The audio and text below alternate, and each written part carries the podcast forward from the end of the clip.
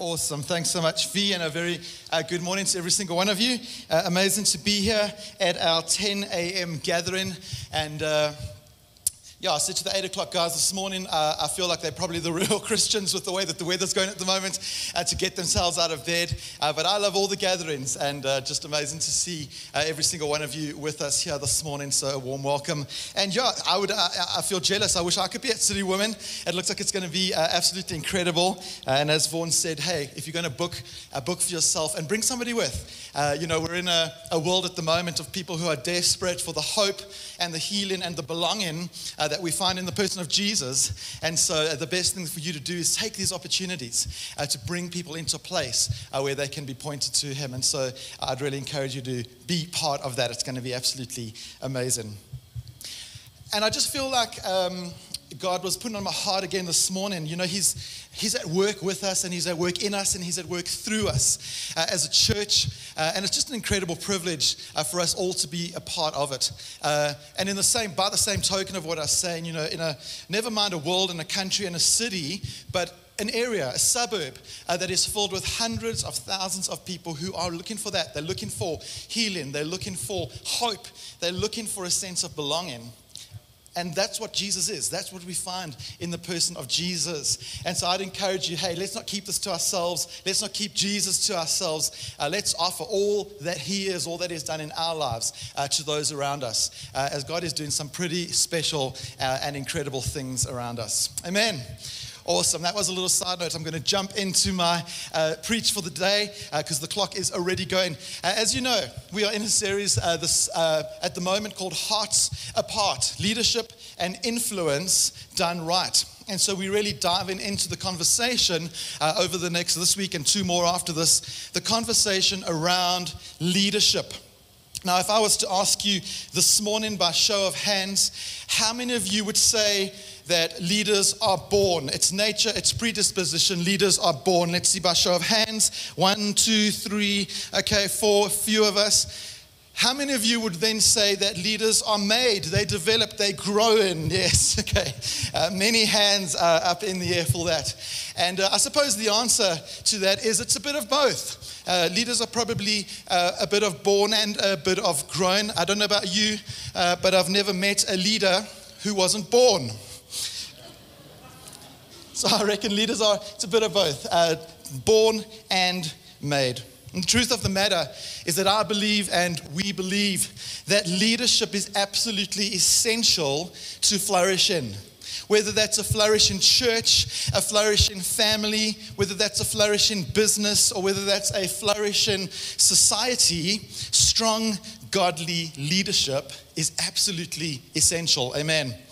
Last week, uh, if you were here, and I'd really encourage you if you weren't to go and watch it on YouTube, uh, Duncan spoke about the difference between just good leadership, which is good, good leadership is good, and godly leadership. And it's godly leadership, that's the type of leadership uh, that we need. But how many of you know that strong, godly leadership doesn't just happen by accident? It happens by intentional effort. If you're taking notes this morning, take this one. Whenever we find dysfunction or inefficiency or ineffectiveness, you can bet your bottom dollar that leadership is the problem.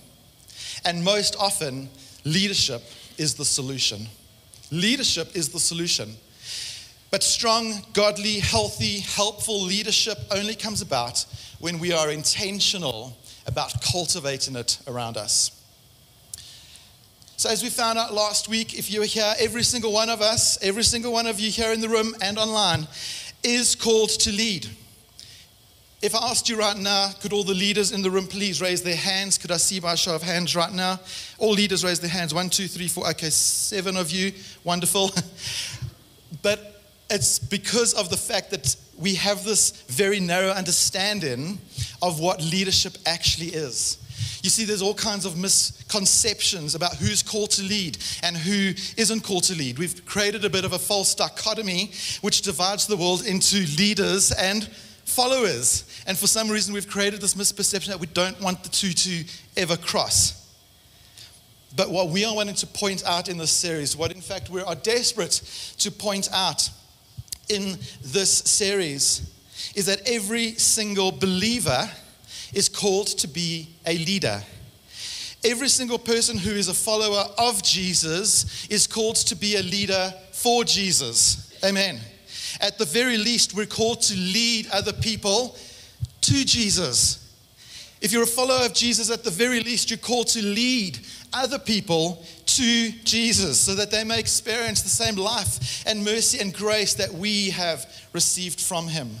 And so, every single one of you who calls yourself a follower of Jesus, I want you to know this morning you are called to be a leader. And so it opens up the can of worms. It opens up the question of, well, cool, what is leadership? And we, we spoke quite a bit that, about that last week. But even within that, what is the best style of leadership? What is the right style of leadership? What do we mean by this? And so many people have attempted to answer that question. Here's a few. Some people would say that leadership is just getting to others to do what you want them to do. So it's command and control leadership, giving out commands, issuing instructions to receive compliance and obedience from those that we lead. Anyone ever had a leader like that in their lives? Oh, I'm just checking. No one in the front row here is putting up the hand. Vaughn, put your hand down right now. Command and control. Other people would say that leadership is only really measured in terms of followership Followership. It's about how many followers you have. So here's a fact for you Cristiano Ronaldo has 289 million followers on Instagram. It's the highest number of followers on the platform. And so, does that make him a leader? Is that the new benchmark for leadership in the 21st century? Is that what defines leadership for us today? Others would say that leadership is being different. They would say if you want to make a difference, You've got to be different. So it's swimming upstream, it's cutting across the grain. So those who are leaders are somewhat different. Then there are others who would say leadership is standing up against the status quo, right? Challenge, provocation, transformation, revolution. And so they'd hold people like Martin Luther King or Mahatma Gandhi up as the benchmark for true leadership. And they'd say if you want to change anything, You've got to challenge something to bring about a change to the status quo. Then, of course, there are others who would say leadership is service. That's all it is, just service. It's serving others, it's putting the towel over your arm and getting down and serving one another. And they would quite rightly say that Jesus is the very one who revolutionized leadership when he humbled himself. He came down to earth as a servant. He uh, died the death of a criminal on a cross and gave his life for you and me and invited every single one of us to do the same thing to lay our lives down as an act of service. And so leadership is service. And so the question is out of those few that I've picked, what's the right one? What is truly representative of leadership? Which one is the best? And if you think about it long enough and you think about it hard enough, we'd have to come to the conclusion that it's all of the above. It's all of the above. Because the truth of the matter is that leadership can't be reduced down to a single synonym. synonym. Uh, it can't be packaged as a neat little one liner because there are times when leadership requires you to stand up and to take charge and to issue commands. There is. But then there are times when leadership requires you to stand back, to take your hands off, to empower and to equip others. There are times when leadership does require you to put the towel over your arm and to serve. And there are times when leadership requires you to take charge. There are times even when leadership does require you to exert your influence, but did you know that there's times when leadership requires you to withdraw your influence?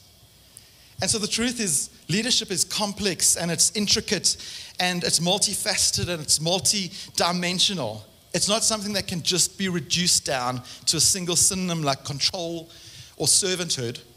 Leadership is leadership. It is what it is. And every single one of us today is called to lead. I want you to know that when you are authentically you, and the lives of others around you are being impacted and transformed, that is leadership at work. And so, every single one of us who is a follower of Jesus is called to be a leader. Every single one of us who is a follower of Jesus is called to be a source of influence and an agent of change and transformation to the world around us. And so, as we dive in this morning, there's two questions that I want you to think about uh, as we get into it. The first question that I'd like you to think about this morning is Where is God calling me to lead? Where is God calling me to lead? And you'll be surprised at how many answers uh, could come up. God is calling you to lead. He's calling you to lead uh, in your home. Parents, He's calling you to lead at home. He's calling you to lead in your workplace. He's calling us to lead here at City. Amen. Maybe you're here and uh, you're pretty new or you've been around for a while and uh, you led somewhere else before and now you're here and you're sitting there somewhere at the back and you've got your feet up and you think, oh, this is nice. I'm enjoying this. And, uh, but you knew this day would come. You knew the day would come when somebody says, Hey, what about you? Where are you leading? Where are you leading in the context of this church? Because God didn't put all that talents and gifting and ability in you for you to sit back. He put it in you so that you will lead. Can I get an amen this morning? I hope God's speaking to somebody about this this morning. I sense that He is. And so that's the first question Where is it that God is calling you to lead today? The second question and this is where we're going to spend the most of our time this morning, is what happens when you know that? You know you're called to lead, that's fine, you've ticked that. But you know that there's a very specific call of God on your life. There's a very specific leadership that you know that God has put in you. And so you feel ready for it, you desire it, but God keeps saying to you, not now. Not now. And so basically, where you are is you find yourself in the waiting room.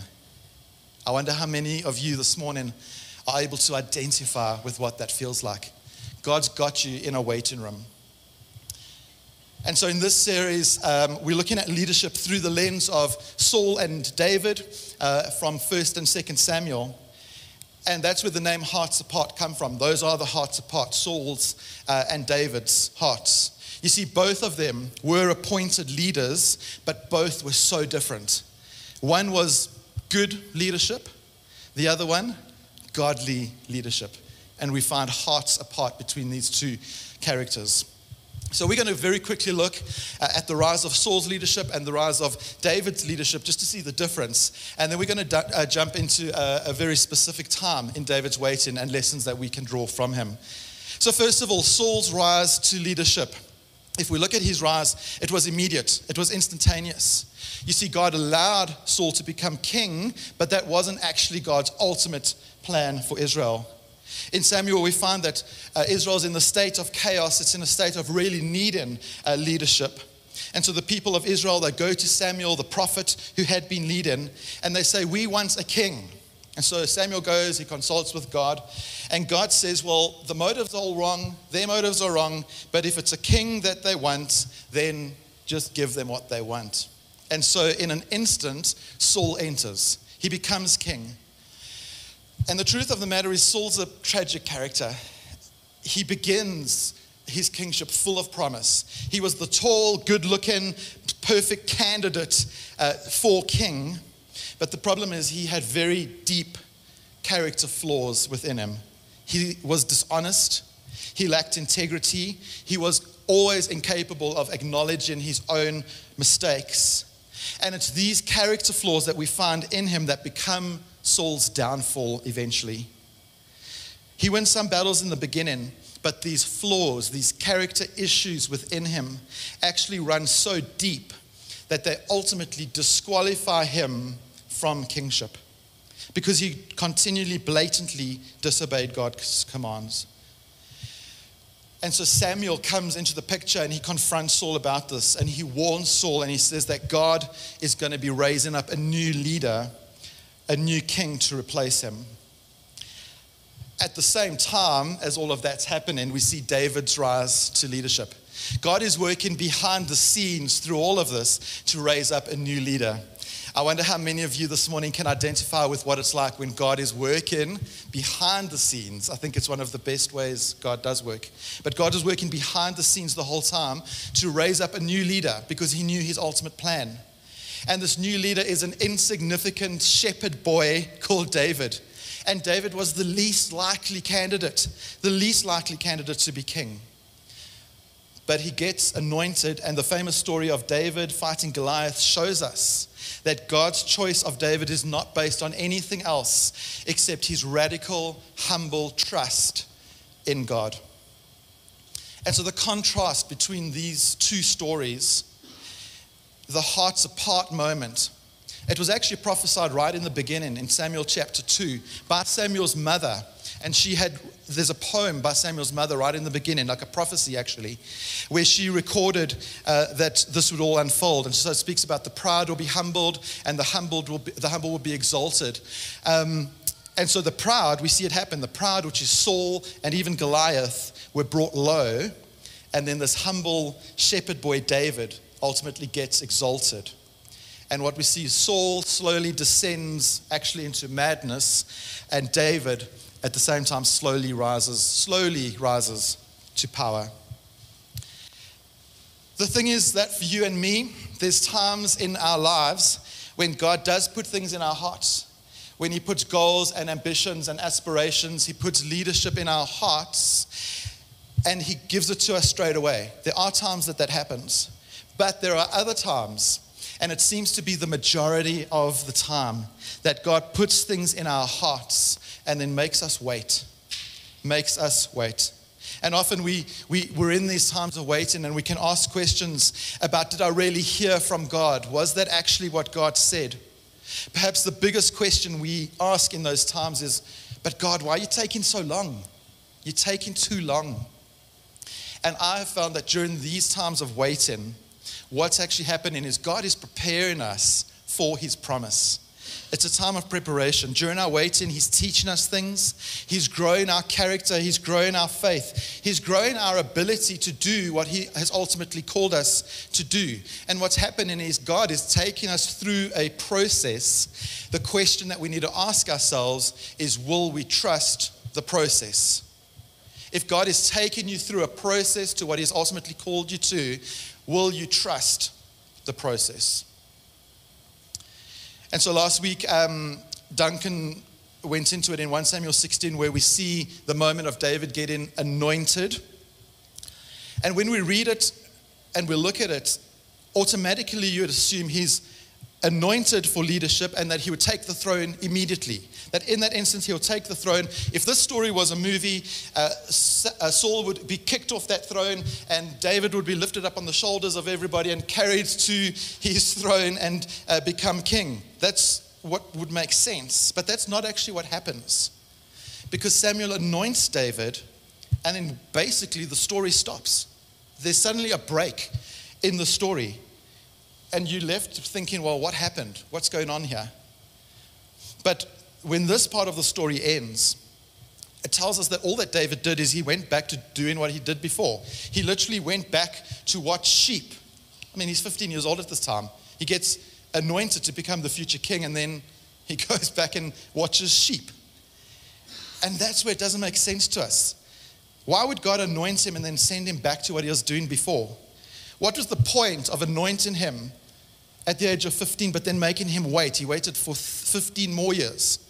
Why not just wait until the moment where God thought, You're ready, and anoint him and appoint him right there? But I think God anointed David so long before he became king because God wanted to take David through a process. And the anointing was a reminder of the promise that the process would bring. A reminder of the process that the promise would bring. So David's 15, he'd eventually become king when he's 30. And that's a lot of waiting. That's a long time to be waiting. But it's a long time and a lot that God can do in David's life as he prepared him to become the best king that Israel ever had. And so that's it, waiting on God. It's not one of our favorite things to talk about, right? It's not like a favorite topic of ours. Because why? We live in this society. We live in this instant gratification society. And so I'm hungry. So I go to the drive through, and almost immediately I will have food in my hands. And almost immediately I will consume the food. Almost immediately. Our whole life is almost immediately, almost immediately. That's the world that we live in. But I want you to know that God is not. We might live in a world that's almost immediately, but God is not almost immediately. I don't know about you, but I'm so grateful that God is not almost immediately because there's too many people in my life, there's too many people in my family and my circles that need God, that God will get to them, that He will break through into their lives. I'm so grateful that He's not almost immediately and done like we are in this world. God is patient. When we want something, when we need something, it doesn't feel like patience, it just feels like God is slow. And what we've got to do is we've got to learn in these periods of waiting how to wait well. We need to learn uh, that this idea of waiting on God, waiting on the moment to arrive, waiting for that area of leadership that He has promised you to arrive, is not an excuse to not live for God. We need to learn in this waiting period how to wait well, not use it as an excuse not to live for God. It's too easy in the waiting to not do stuff to just back off, to sit back and say, Well, I'll do it, I'll get to it when God finally opens that for me. Waiting on God is not just waiting around until you get the answer that you want. And so we're going to jump in right now to uh, a story uh, in 1 Samuel chapter 24 uh, of David in the waiting. And we're going to pull out three big lessons that we can learn from him uh, in times of waiting. So uh, David's now been appointed king. Saul finds out. And even though at that point, David did quite well, he went and he wanted to help, he offered to help Saul, but Saul's actually afraid of David because Saul doesn't want to lose his kingdom. So now he's afraid of this new king that God is raising up. And so Saul decides uh, that what he's going to do is he's just going to chase after David and hunt him down and kill him. Because that's what you do, right? Uh, you're just going to kill anyone who's in your way. It could be a new reality show The Shepherd Boy Hunter. I think it will work. this is what Saul does. Uh, it shows uh, his heart as well. So now he's, he's feeling fearful of David. So he's, uh, David's on the run and Saul's after him to kill him. So let's start uh, in chapter 24, uh, verse 1. It tells us that when Saul returned from following the Philistines, he was told, Behold, David is in the wilderness in Engedi. And then Saul took 3,000 chosen men out of all of Israel and went to seek David and his men in front of the wild goats' rocks. And he came to the sheepfolds, by the way, where there was a cave. And Saul went in to relieve himself. Don't you love the Bible? Saul needed a poop. So there he is. He goes into the cave. I love it. It just tells us right there. Saul went in to relieve himself. Done. Now, David and his men are sitting there in the innermost parts of the cave. And the men of David uh, said to him, they, the men said to David, Here is the day of which the Lord said to you, Behold, I will give your enemy into your hand, and you shall do to him as it shall seem good to you. Then David arose and stealthily cut off a corner of Saul's robe. All right. So David's men are there with him, and what they see is this immediate opportunity. They see an opportunity for David to get what he wants. They even try to bring God into it. They say to him, Isn't this what God said? But that's not actually what God said. God, God didn't tell David to go kill Saul, He told David that you will be king. And so that's the first big thing. The first big lesson that we learn from David in his waiting is this the door of obedience over the door of opportunity. If you're taking notes this morning, this is the point number one the door of, of obedience over the door of opportunity. You see, this is the thing when God gives you a promise and you find yourself in the waiting room, you can't just take what you want and sort of try press it into what God says. So God makes a promise and he tells you what he wants to do with your life, but then we try to force it into looking like this or looking like that. And that's what's going on here. When I got saved, I was 16 years old. And in that moment, um, in that moment of salvation, that very moment, I knew straight away that what God wanted to do with my life would ultimately be leading a church. I knew it. He dropped it in me. Uh, I became acutely aware uh, that God says that the local church is the hope for the world. It's the vehicle that He uses for the salvation of this planet. And so I knew that that was my life. So similar, I was 16, similar to David. And pretty much from that moment till now has been much of a waiting room experience for me. Uh, and I remember a number of years ago, I think it must have been about 13 years ago or so, uh, Taryn and I ended up going to uh, be interviewed at a church uh, in Camps Bay, right? Okay, how many of you have been to Camps Bay? You kind of know what I'm talking about, yeah. Uh, so we rock up there in Camps Bay. Now, went through the process, went through the interview, knew in our hearts this was not it. This was not God's plan. This is not what He wanted for us. Uh, but the pastor who was interviewing us said, No, don't worry about it. Uh, just come with me, jump into my car. Uh, and the way that he wanted to convince us that this is it is he just took us on a drive around Camps Bay. He just wanted to show us how beautiful it is and how amazing it is. And you will live and work here, uh, which was very tempting, right? Amazing. But we knew it wasn't. We couldn't just squash what we knew God ultimately wanted for us into, oh, this will be nice. This is an opportunity but it wasn't the door of obedience. You can't take the promise of what God wants to do in your life and just try add your own special spice there into it. God told David he's going to be king. He didn't tell David to kill Saul. And it's interesting that David's men say, Do to him as it seems good to you. Or in another translation, do as you wish. Because a lot of times, God does actually say to us, Do as you wish. A lot of times, God does give you the freedom to live out His plan in many different ways, but it still always has to ultimately be God's way. It has to be. Because there's a commandment that says, Thou shalt not kill, right? So if David sees the situation in the cave and he decides to stick a knife uh, in the back of Saul while he's pooping, that's definitely killing. You still have to do what God calls you to do in the parameters of how He's calling you to live. God will never break His own rules to get His own way. That's not how God works. And so, even though the men said, Look, God has given us something here, they were saying, Here's an opportunity.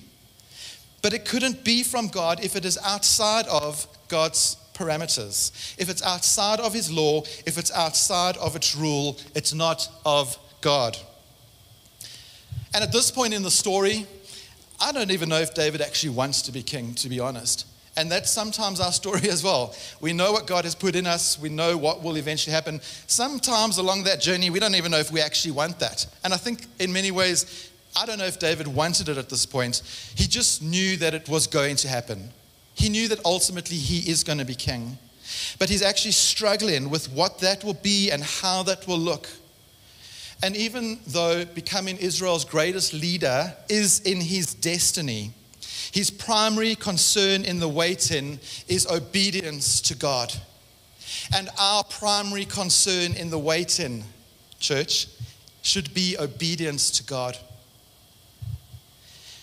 I want to honor God I want to do what God wants me to do every day. I want to make the daily decision, the daily, day to day decision that God comes first in my life and the rest will take care of itself. And maybe that's a word for someone this morning. When you make the daily decision that God comes first in my life, the rest does take care of itself. So, lesson number one in the waiting obedience over opportunity. We're going to continue reading now. We're in verse 5 of the story. And it says, And afterwards, David's heart struck him. Another translation says he was heartbroken because he had cut off a corner of Saul's robe. And so he said to his men, The Lord forbid that I should do this thing to my Lord. He calls him my Lord and he says it's the Lord's anointed, to put out my hand against him, seeing he is the Lord's anointed. So David persuaded his men with these words and did not permit them to attack Saul.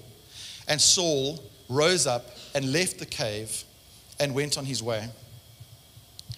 And so, what we see here is David knows God's plans. He knows God's plans. The prophet Samuel, who at this point was the most powerful prophet in all of Israel's history, except probably Moses, he shows up and he anoints David to be king. So David knows this, but he still looks at God's plan that Saul is king. He knows that that's the story. God made Saul king, and until God takes Saul off the throne, Saul is king.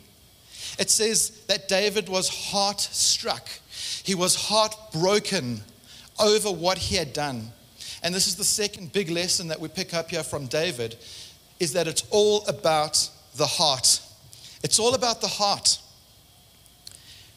I wonder this morning how many of you can say that your hearts are broken for the things of God, not just for the things we want. Are our hearts broken for the things of God more than they're broken for the things that we want? Because we can so often have these things in our lives that we desperately want. I want to have that. I need to be that. I want to do that. And God says, You'll get there. But our heart should not be primarily longing for the things we want. Our heart should be primarily longing for the things God wants. You see, the way that we wait, the way that we wait is always a function of conviction. And waiting gets easier when we know God more. Waiting gets easier when we know God more. Because our broken hearts become broken for the things of God, not for the things of me. But in order for us to get there, in order for us to know what it is that breaks God's heart, we need to know God more deeply. A little sidebar that I'm going to throw in here, I could throw it in anywhere in this sermon actually. But there's actually a very high price for not waiting. And this is one of the biggest differences that we see between Paul and David, uh, Saul and David. Saul's kingdom got taken from him because he did not wait. Saul was the one that showed impatience, not waiting, time and time and time again in the story. And that's what ultimately ruins his kingship, is his inability to wait on God. And so there's a very high price. You need to know there's a very high price for not waiting. That's a side note back to where we were, there's this juxtaposition that we see now between David and Saul. One man's heart is fixed on God, and another man's heart is fixed on self. And the biggest difference between the two is that the one whose heart is fixed on God is the one who waits. The one whose heart is fixed on God is the one who waits. David says in verse 6 he's not going to lay a hand against God's anointed because it's God's plan. And I suppose it can be difficult for us, right? It can be difficult for us to differentiate sometimes between what is my plan and what is God's plan. And sometimes it's important for us to take a step back, to zoom out a little bit, and ask yourself the question is this really God's plan? Is this really what God promised? Or is it actually just something that I want that I'm asking God to bless? It's a good question. It's a good exercise to do from time to time. And so we get it. We need to wait. But here's the next section, and I really want you to tune in. I want you to zoom in uh, on this next section. The third big lesson that we learn from David in his waiting is active waiting. Everybody say active waiting. All right. This is so important. Verse 8 Let's read again. It says, Afterward, David also arose and went out of the cave, and he calls after Saul. He says, My Lord, the king. And when Saul looked behind him, David bowed his face to the earth and paid homage. And David said to Saul, Why do you listen to the words of men who say, Behold, David seeks your harm? Behold, this day your eyes have seen now, the Lord gave you today into my hand in the cave. And some told me to kill you, but I spared you. I said, I will not put out my hand against my Lord, for he is the Lord's anointed. See, my father, see the corner of your robe in my hand. For by the fact that I cut off the corner of your robe and did not kill you, you may know and see that there is no wrong or treason in my hands. I have not sinned against you, though you hunt my life to take it. May the Lord judge between me and you. May the Lord avenge me against you. But my hand shall not be against you. And then he goes on to quote an old proverb. It says, As the proverb of the ancient said, out of the wicked comes wickedness, but my hand shall not be against you. And so here, what we see is David decides he's going to turn around and confront Saul from a safe distance, I would think. and he does three things in this moment. He actually honors Saul, he calls him my Lord. So he shows honor to Saul in this moment. Can you imagine? To the one who's hunting you down to kill you, honor. He shows love towards Saul. He calls him father. So he's showing love towards Saul in this moment. And then the third thing is he preaches. He quotes this old proverb. And what's going on here? And I really think this is so important what we need to get is that the reason we don't like to wait is because we think waiting means doing nothing. We're doers. As humans, we're doers. We like to do stuff. Following God often feels like we need to be doing stuff. But sometimes God says, wait. And waiting does not mean doing nothing. Waiting does not mean doing nothing. That would just be an excuse. Nowhere in the Bible, whenever we see anyone who's waiting in the Bible, nowhere in the Bible do the people who wait do nothing. In the New Testament, Paul says that everything that we do is about waiting because we're waiting on Jesus to return. And so our whole lives are actually about waiting. We're waiting for Jesus uh, to return. But in the meantime, while we're waiting, here is your ministry. In the meantime, while we're waiting, here is God. In the meantime, while we're waiting, follow what God is calling you to do. And in this little paragraph, it's awesome because we see David doing godly things. We see David honoring. We see David loving. We see David preaching. And in the 15 years of David's waiting, what was he doing? He was practicing his faith. He was following God. He was helping people time and time and time again. We never once see David sitting still and doing nothing as an excuse. And it's the exact same for you and me today. If you're in this season, if you're in a period of waiting for what God has promised to do in your life, we've got to honor God. We've got to honor others. We've got to be loving. We've got to be growing in our faith. Over all the years, I've had so many conversations with people who come to me and they say, I want to be in ministry. God has put it in my heart to be in ministry. And you know, it was the story for me. I, I, knew it would end up being in ministry. And so, what did I do when I knew that that was going to be the ultimate plan for God uh, for my life? I started doing it. I started doing ministry. I started putting my hand to absolutely anything that I could do uh, within ministry, within the church, while I waited for what would God would ultimately do. I joke about it. I don't think there's one area of church life that I have not done and been involved with or touched, uh, except maybe women, uh, city women. But I've been to many women's events in my time. I can tell you you that as well. Uh, led worship at them and whatever. Uh, but that's what you do. You know, and that's what that's exactly what I say to people. God's called me into ministry. Well, start doing it. Start doing ministry. Find somewhere to get involved. Find somewhere to put your hand to, but it's not an excuse to just do nothing. I studied um, a course in journalism long ago, and there's a phrase that journalists have, and they call it "Don't bury the lead." In other words, every story has a lead. It's the main thing, it's the headline. And they say, don't bury the lead somewhere down there in the article. And that's what God is saying. Don't bury the lead. If God has called you to lead, even if you're in the waiting, don't bury the lead. Keep that up. Keep that as the main thing. Because in the waiting room, God will do things.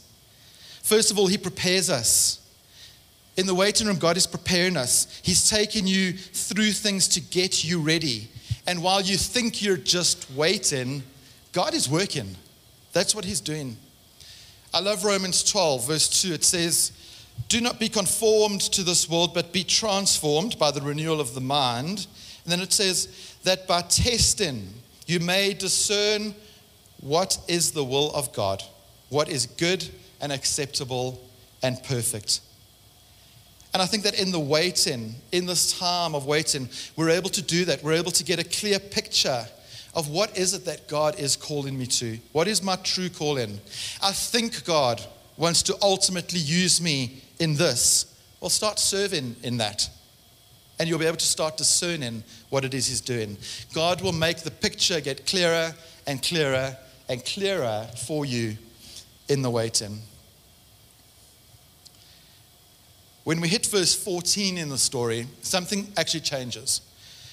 Let's read it together. Verse 14, it says, David speaking now to Saul, he says, After whom has the king of Israel come out? Who have you come out for?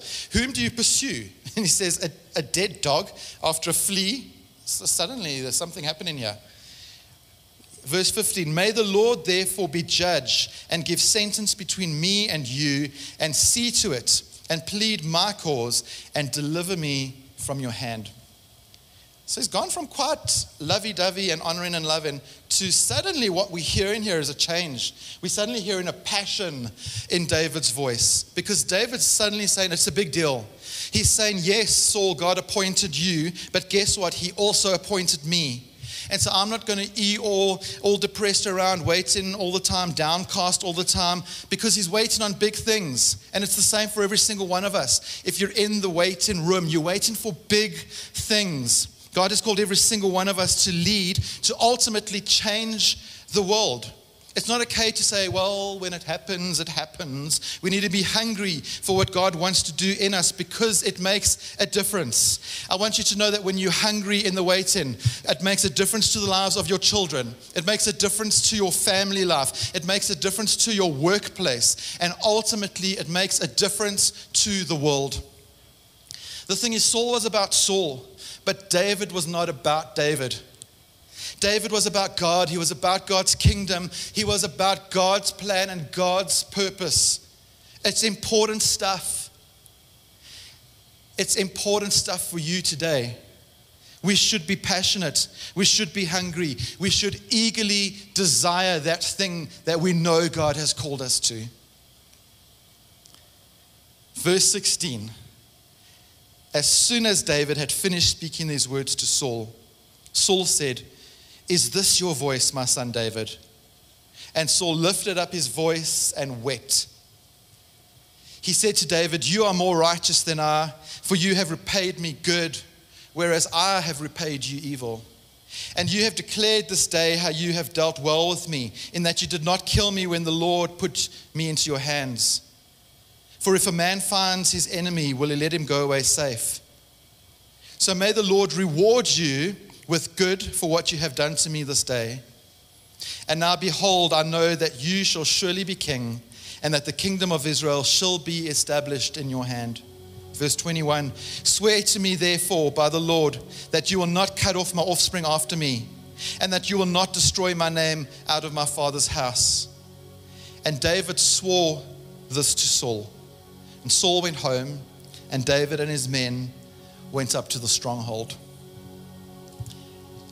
So, do you see what happens when David waits actively? When he waits with purpose. He's waiting on God's timing, but he's still doing the things of God. And look what happens. What happens when he's doing the thing of God in the wait and his ministry happens and changed lives happen. Lives that aren't even born yet get changed because Saul says, Please bless my family. And David does that. And we read about it 20 years later. Why? Because David does what he's supposed to do in the waiting. And so I don't know if that's you today, wherever you're watching from, maybe finding yourself in this period of waiting.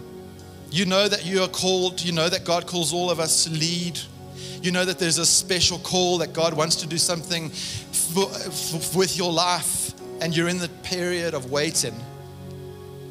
I wonder which of these lessons that we pick up from David are ringing true for you. Is it obedience? Is God reminding you this morning? Obedience over opportunity.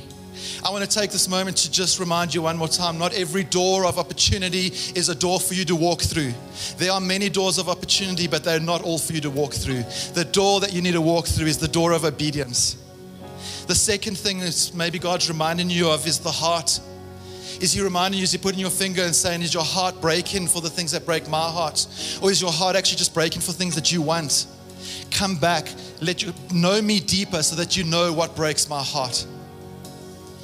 Or is it this thing of active waiting? Maybe you've just been sitting around too much. Maybe it's been too many years, you think. You're wondering where God is. What did He say? Do you need to learn this morning? Does God need to help you this morning to know what it is, what it looks like, to actively wait for what He has for your life? I'm going to ask you to stand up with me right now. And let's really reflect on all of this and what God is saying to you in this moment. We're going to spend a little time worshiping before we wrap up.